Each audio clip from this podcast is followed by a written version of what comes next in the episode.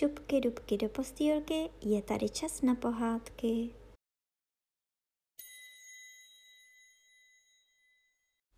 Dnes vám budu povídat první kapitolu z knížky Edudant a Francimor, paní čarodějnice, její dítky, jakož i domácí zvířectvo. V temném a hlubokém lese stála chaloupka čistionká a úhledná.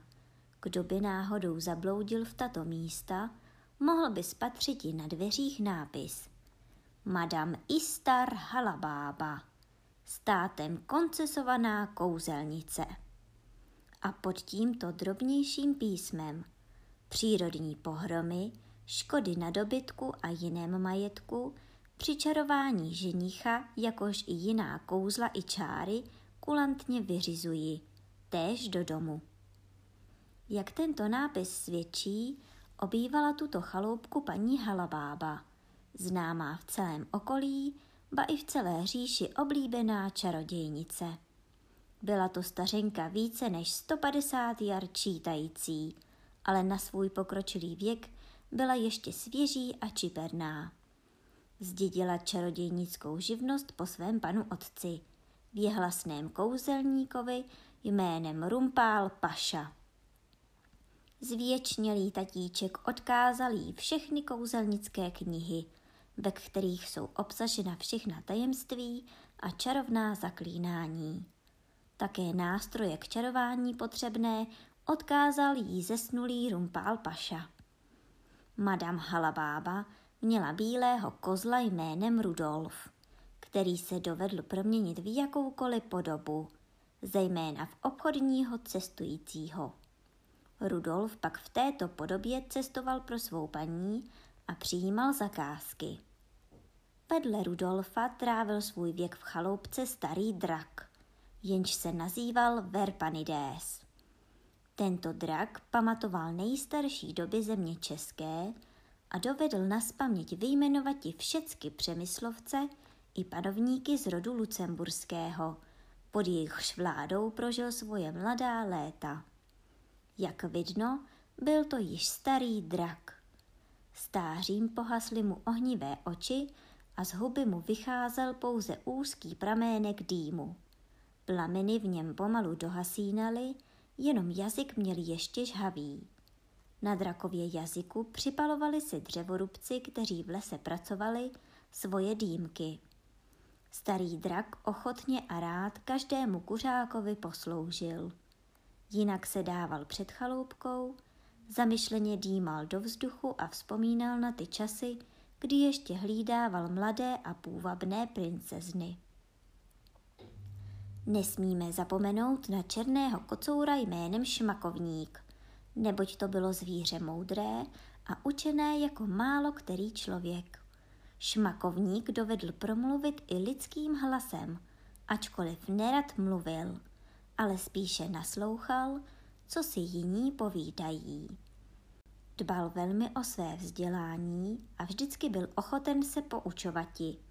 Maje krásný rukopis, vedl své paní účetní knihy a vyhřizoval obchodní dopisy.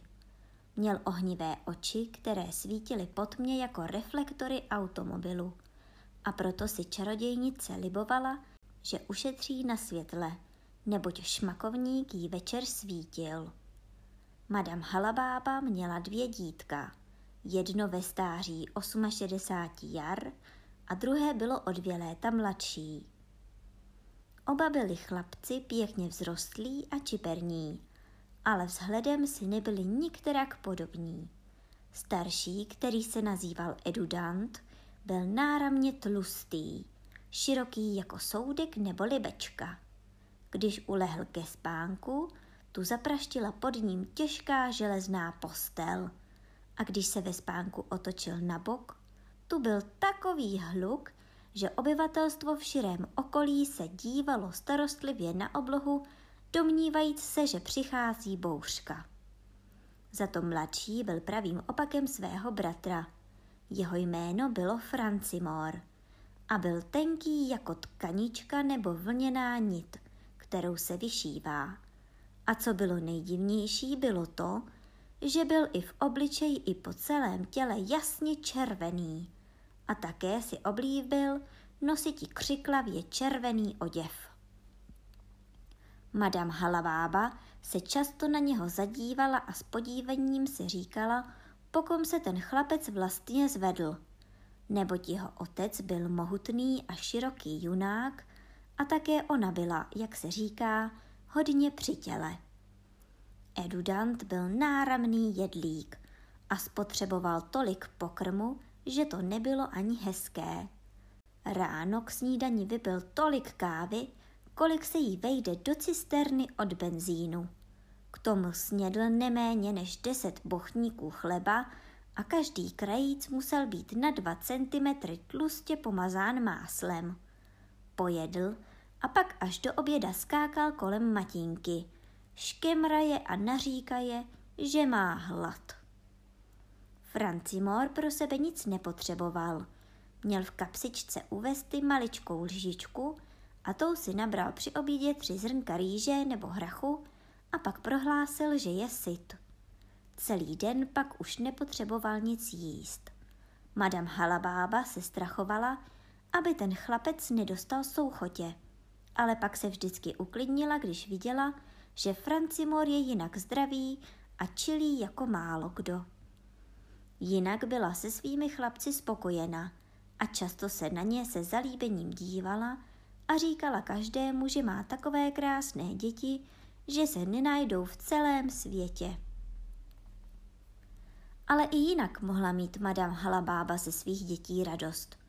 Oba synové byli všímaví a rozumu bystrého, takže záhy pochytili čarodějné umění od své matinky a mohli tudíž v živnosti vypomáhat. Stávalo se nezřídka, že madam Halabába měla plné ruce prádla a byla, jak se říká, na roztrhání. Ten jí volal, aby sousedovi krávy očarovala, aby dojili krev místo mléka, onen si zase přál, aby sousedovo obilí potlouklo krupobytí. Některý rolník toužil potom, aby čarodějnice uhranula výměnkáře, aby brzy umřel a zbytečně chleba neujídal. A současně si některá dívka přála, aby jí madam Halabába přičarovala ženicha. Toť se ví, že najednou se tolik zakázek těžko pořídí a čarodějnici byla tomu velmi povděčná, že jí synáčkové přiskočili na pomoc. Říkala si častokráte, velebít svůj osud, že může jednou s klidem zavřít oči, protože věděla, že děti povedou živnost dále. Na Edudanta a Francimora bylo ve všem spolehnutí. Když jejich matka dlela mimo dům za svými obchody, tu vedli domácnost, ošetřovali zvířata, dbali o to, aby Rudolf, Verpanides ani Šmakovník v ničem újmy netrpěli a dostali včas a v pořádku svůj pokrm. Také se starali o jiný dobytek, například netopíry a sovy, jichž čarodějnice chovala velký houf, nebo jich bylo v živnosti velmi zapotřebí. A když pak zvířectvo ošetřili, tu chodívali oba chlapci do lesa, pátrajíce po zlatém kapradí nebo jiném kouzelném bílí a čarodějných koříncích a tak zásoby doplňovaly.